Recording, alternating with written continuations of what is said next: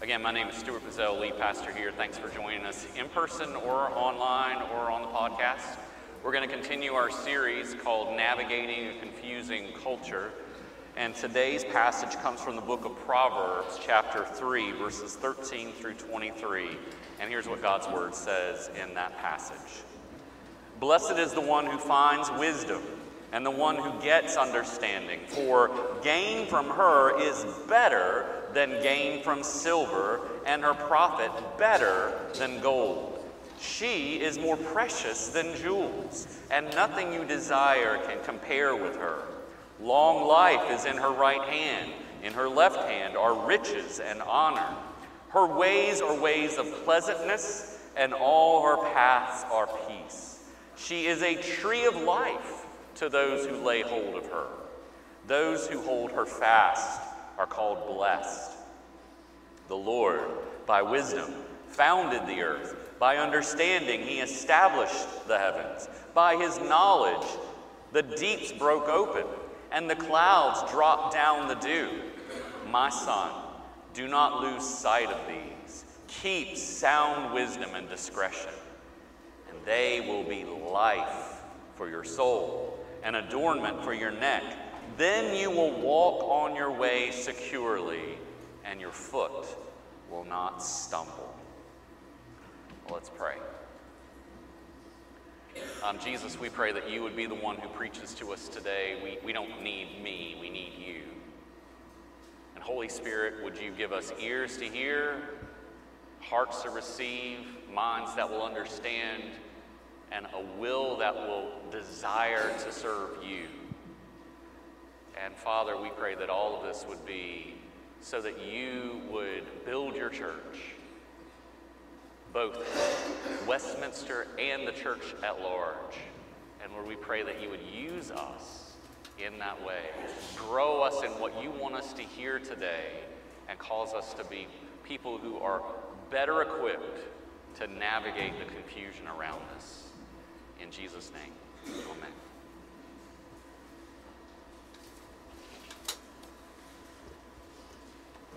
When, uh, when I was a young child, my sister and I used to put together jigsaw puzzles. And uh, somewhere along the line, I developed an interest in doing not just any old jigsaw puzzle, but really, really difficult ones. Uh, kind of like this one. Now, I haven't done this one, but if you don't know what that is, that is a, a literal puzzle of puzzle pieces, random puzzle pieces. So it would be very difficult because there's nothing that really helps you know what the picture looks like. Now, if I brought this home and I said, okay, kids, let's go do this puzzle together, I'd know what the answer would be. No way. I don't know why, I just, I guess I just like the challenge of it. But I also know that life can be challenging because life is a little bit like a puzzle. It can be sometimes difficult to piece things together, right? It, it, sometimes we come across situations and we don't know how things fit. Uh, sometimes we face confusing questions and we try hard to puzzle it out, but we can't quite get there. In, in this sermon series, we've been going through uh, the pieces of a puzzle of how to help us to understand better how to navigate our confusing culture. And an easier puzzle would look like this. Yeah, there you go, that's a simple one. And each piece of this puzzle represents some of the things we've been talking about. So first of all, there's the gospel. We start with the gospel, the good news of Jesus. Uh, can we go to the next slide? There we go. Nope, not that one. There, there we go. Uh, yeah, we start with the gospel, the good news of Jesus. When we're trying to make a decision and we don't know which way to turn, start with Jesus. And if you can't figure out any other way that the gospel applies to your situation, you at least know this. Jesus came to save you from your sin. So if one of the options is sinful, don't go that route. Uh, second, we've learned that to love God with all of our heart, soul, mind, and strength, with everything that we are, is another way that we can try to navigate through the confusion. So you've got loving God. You ask the question, in this situation, am I loving God? How am I loving God? Am I doing the right thing for the wrong reason? Because often we can, as religious people, we can do that. We can do the right thing, but not out of love for God. And so we need to go back and ask, am I loving God? How am I loving God? The next piece of the puzzle that we've talked about is neighbor, loving neighbor.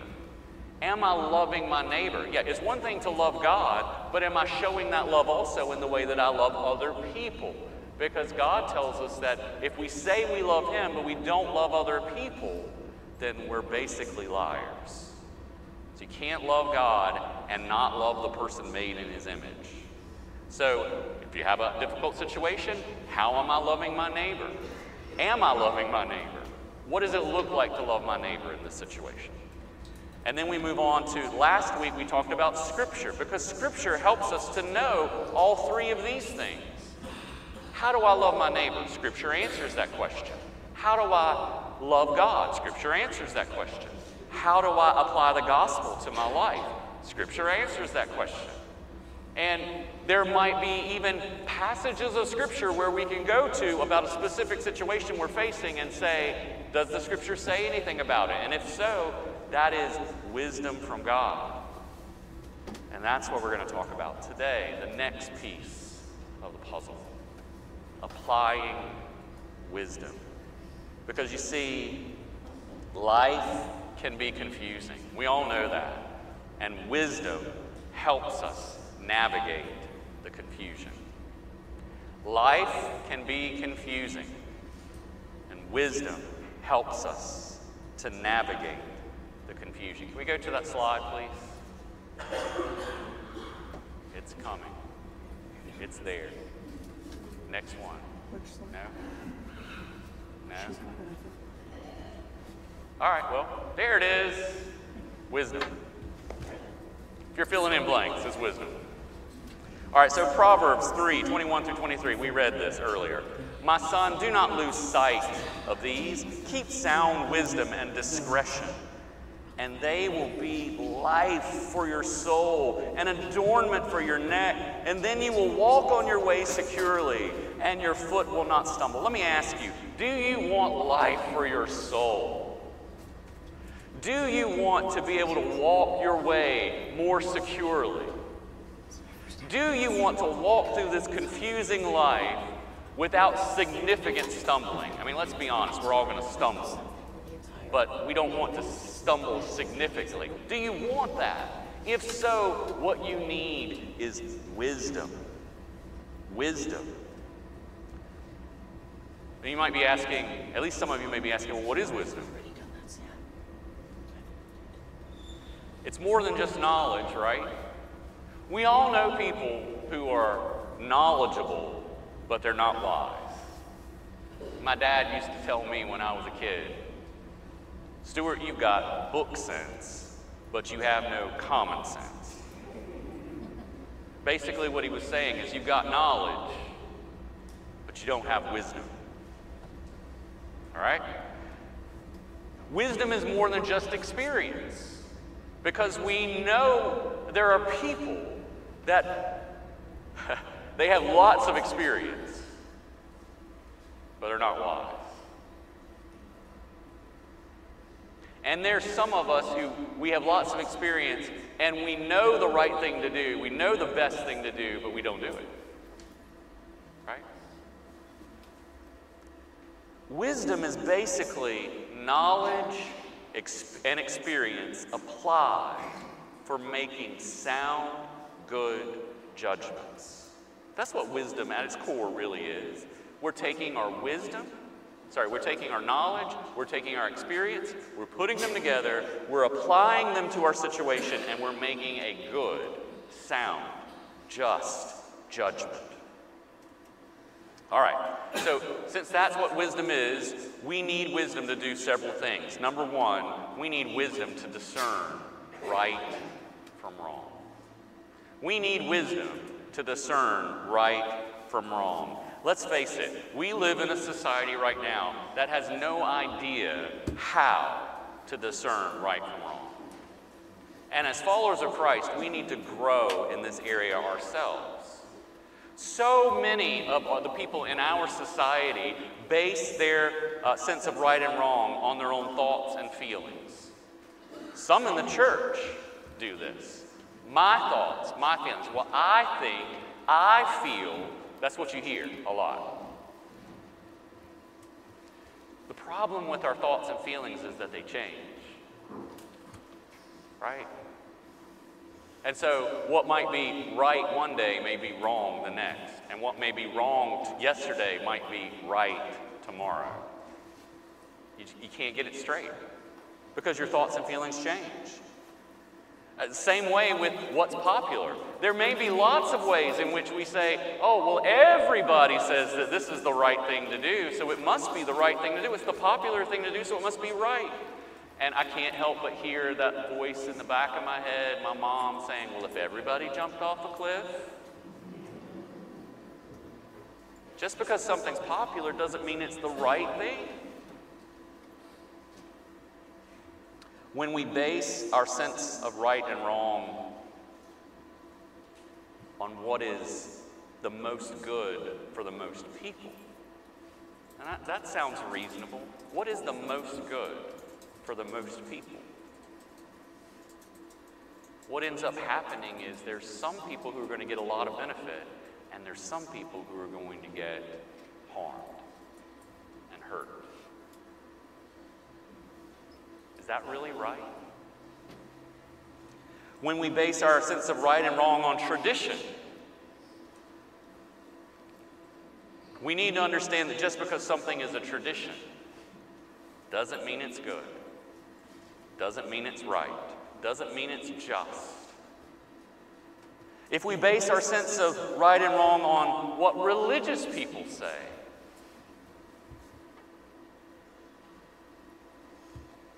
we need to understand that, I hope you understand this, but religious people have a tendency to go overboard on things. They draw the lines farther out than they need to or further in than they need to. And they'll make long lists of do's and don'ts, rights and wrongs. And some of those things that are supposedly right, they're just choices. They're not right or wrong, they're just choices. And some of the things that you say are wrong, they're not. How many times growing up did I hear, oh, you're not supposed to have a drink, alcohol, of any sort?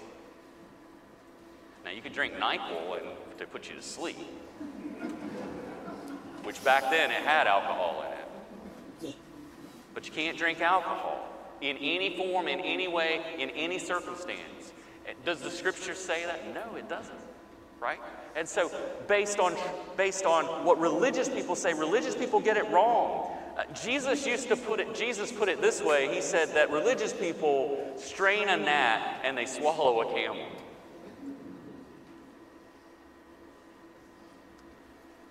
If we base our sense of right and wrong on what seems logical, and this is the one that I think we struggle with the most, what seems logical. But we need to realize that logic is not uh, a good source of defining what is right and wrong. Let me give you an example.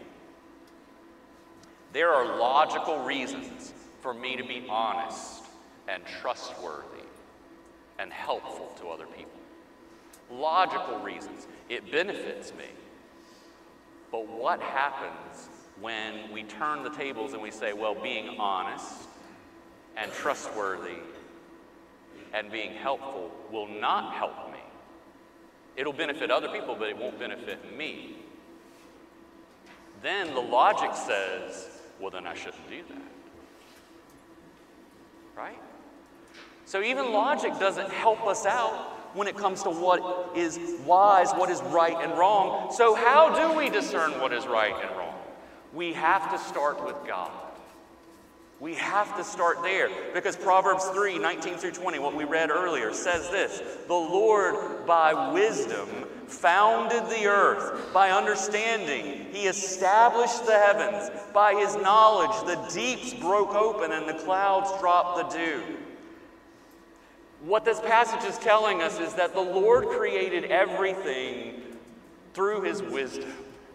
And so his creation was a wise creation. He knows how everything is supposed to work. He knows how things operate best. He knows how things ought to be. And so it is best for us to go to God and ask him for his wisdom, because he knows what's best, because he created us. He created our world. He wrote his ways into the very fabric of our universe. So how foolish it is, it, is it for us to ignore God and to say, well, I've got this figured out, right? And we see this in another passage in Proverbs, Proverbs two, six through eleven, where the, the author of Proverbs says, the Lord gives wisdom. From his mouth come knowledge and understanding. He stores up sound wisdom for the upright. He is a shield to those who walk in integrity, guarding the paths of justice and watching over the way of his saints. Then you will understand. Then, when you know wisdom, when you know the wisdom that God gives, then you will understand righteousness and justice and equity and every good path. For wisdom will come into your heart, and knowledge will be pleasant to your soul. Discretion will watch over you. Understanding will guard you. It's basically the same thing as another passage in Proverbs says, Proverbs nine ten. The fear of the Lord is the beginning of wisdom. You want to know wisdom? You start with God. You start there. And, and, and for those of you who aren't familiar with the way the word fear is used sometimes in the scriptures, let me just take a moment to say something about that. It's just, it's a little added extra. We tend to use the word fear as in, I'm terrified. Like I go to a, if you go to a horror movie and you watch a horror movie and you get scared, that's fear. And so someone might be saying, well, am I supposed to be afraid of God? N- no, not like that. No, the fear of the Lord is really a reverence. It is a healthy respect and honor. It is recognizing that he is God and I am not. He's the one who created everything. He's the one that understands everything. He's the one who is wise in all of his ways, and I am not. And so the fear of the Lord, the healthy respect and honor and understanding of who God is and who I am, that is the beginning of wisdom. You want to be wise? Start there. You want to discern what is good and evil, what's right and wrong? Start with God. You can't start with yourself. You can't start with your society. You can't start with tradition. You have to start with God, period. There's this great story that I love about a man named Socrates. You may have heard of him in maybe a history class, a philosophy class. Supposedly one time he went to an oracle and he wanted to know what his future was like. And the oracle said to him, Socrates is the most wisest man in all of Athens.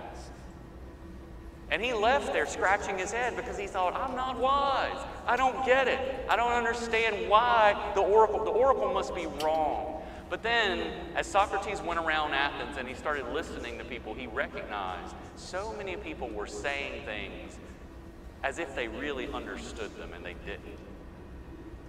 They were using words like justice, and they had no idea what they meant by it.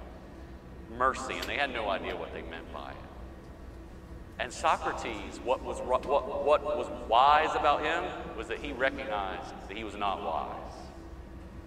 I know that sounds paradoxical, but the beginning of wisdom is fear of the Lord. The beginning of wisdom is recognizing I am not wise, God is. So if I really want wisdom, where do I go? I go to God. I'm not saying Socrates was a Christian. He probably was not. But what we see in another passage in Proverbs is Proverbs three, five through six, and, it, and it, it spells this out really well. Trust in the Lord with all your heart. Lean not on your own understanding. In all your ways acknowledge him, and he will make straight your paths.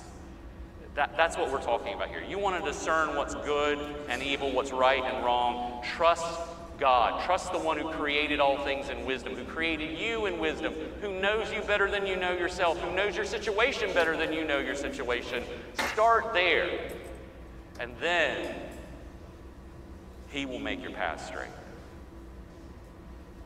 All right, so second, not only do we need wisdom to discern right from wrong, we need wisdom to distinguish what is good, better, and best.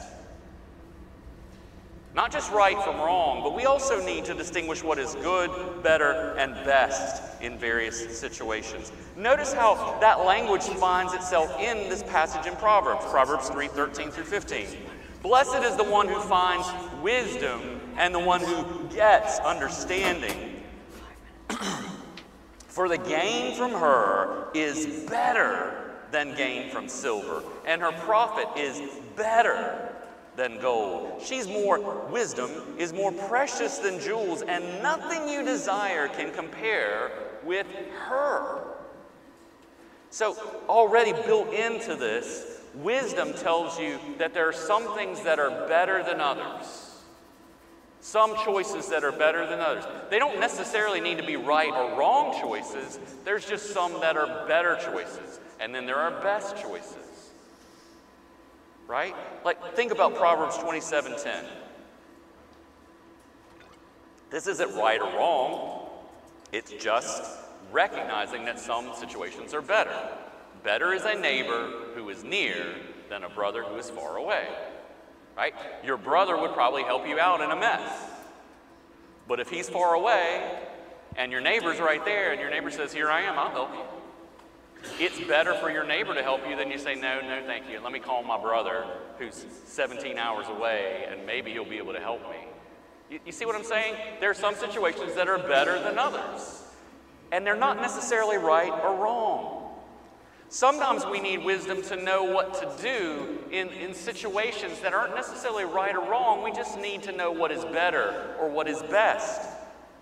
One of my favorite examples of this, and those of you who went through the Sunday school class years ago about relationships, you know this. Proverbs twenty-six four says, answer not a fool according to his folly, lest you be like him. Don't answer a fool. If you come across someone who's foolish, don't, don't answer him according to his own folly. You don't want to be like him. But the very next verse says, answer a fool according to his folly, lest he be wise in, in, your own, in his own eyes. There are some times when you're talking to a fool and you need to address him in his folly, lest he be wise in his own eyes.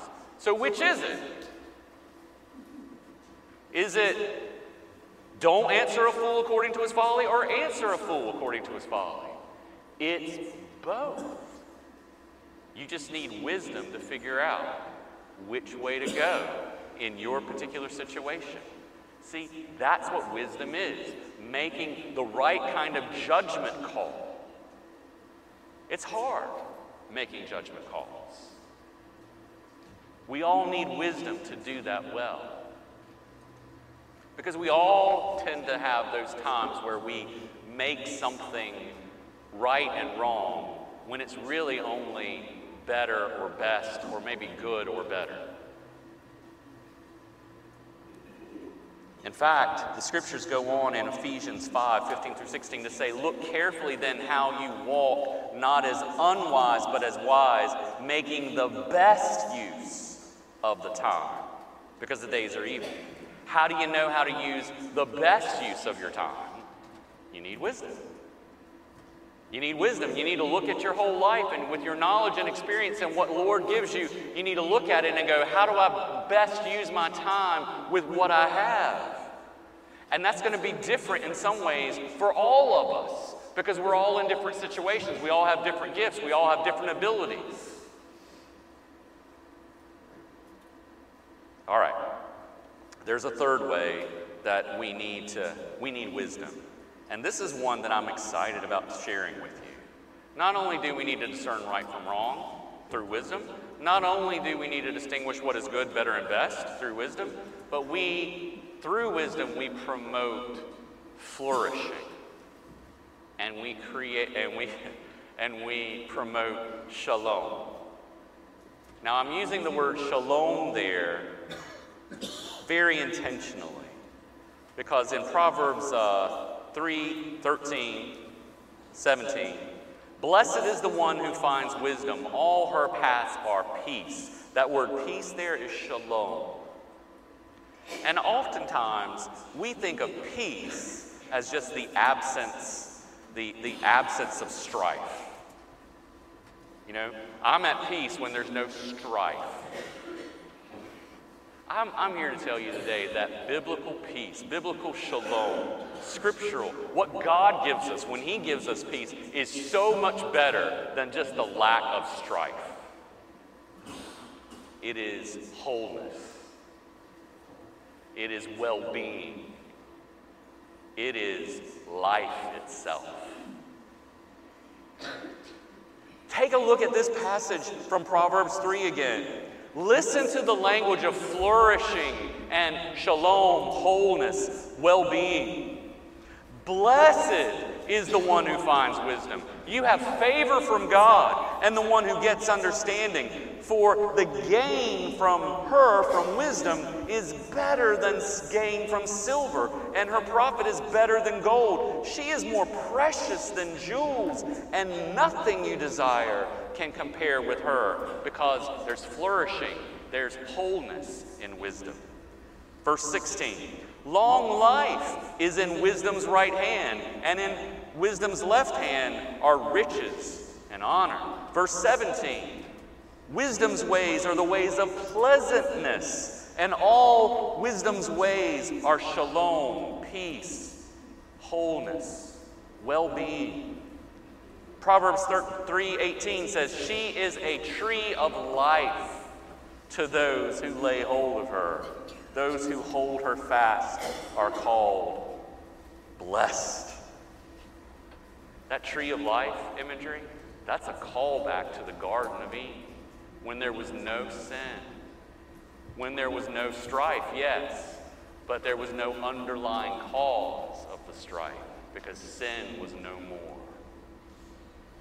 And so when we say that wisdom is a tree of life, it's again, it's that call back to Eden and say, don't you want to go back to that, but even better, something you cannot lose again. And that is where the good news of Jesus comes in. Because you see, ultimately, ultimately, wisdom is found in the Lord Jesus. You want wisdom? Go to the Lord Jesus.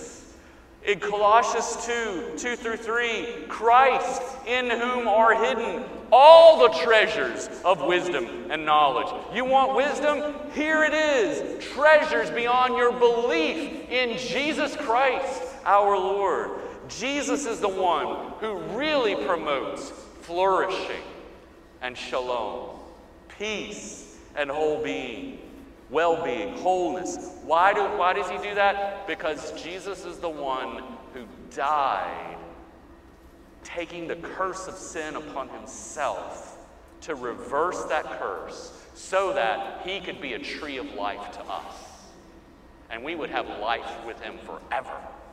And not just everlasting life, a life that never ends, but a life of such quality and goodness that no eye has seen, no mind has conceived, no ear has heard what kind of goodness God has for us. That's some good news. And it's all found in Jesus, in the wisdom of Jesus.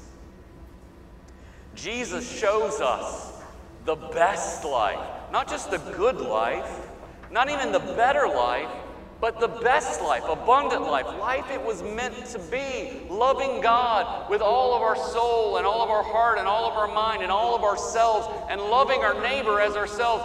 Jesus shows us the way. In fact, he restores us so that we're able to do that because he makes us new creations in him. That's good news for us, because we all live in this fallen world and we're broken people who don't love God and we don't love one another, and yet God works in our hearts by his Spirit to change us from the inside out so that we will love him and we will love other people. That's some good news for us. That's where wisdom is. And you know what?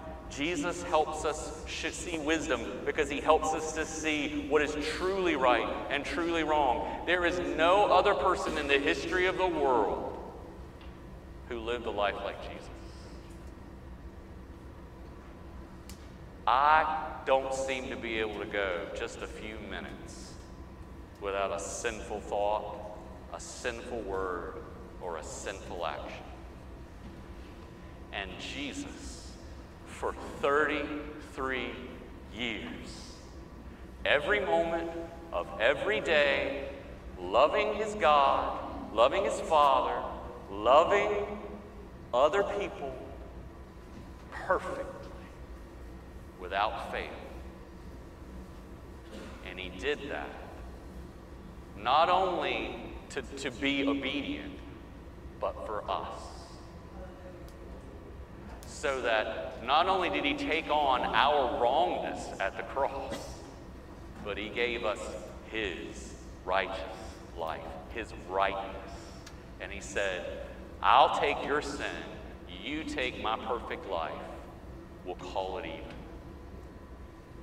That, my friends, is amazingly good news to those of us who fall short, to those of us who don't have wisdom, to those of us who know we are foolish and we have failed time and time again. Jesus is wisdom for us because he is life, he is righteousness, he is goodness, he is our everything. Why be foolish and ignore the goodness of Jesus, the wisdom of Jesus, the greatness of Jesus? So if you need an action point for this week, here it is. When you're facing confusing issues, and we all do, seek and apply godly wisdom. And of course, do that in the Lord Jesus. But go to the scriptures, pray to God and say, I need wisdom. Be like Proverbs four, six through eight. Where it says, do not forsake her, do not forsake wisdom, and she will keep you. Love wisdom, and she will guard you. The beginning of wisdom is this: get wisdom. Get Jesus. He is wisdom. And whatever you get, get insight. Prize wisdom highly, and she will exalt you, and she will honor you if you embrace her. If there's one thing you do today, recognize your need for wisdom. And that wisdom can only be found in the Lord Jesus. If you missed everything else I've said, don't miss that. So, church, let's rely on the Spirit to grow us in the wisdom of Christ. And I'm going to pray that we'll be able to do that. Holy Spirit, will you please grow us in wisdom? Show us where we're foolish. Show us where we need to be corrected. Show us where we make bigger deals out of things that we don't need to make a big deal out of, and we don't make enough of a deal about something when we do. Just show us where we are messed up in our thinking and in our applying knowledge and experience, and give us real wisdom in the Lord Jesus. Let him be that tree of life to us.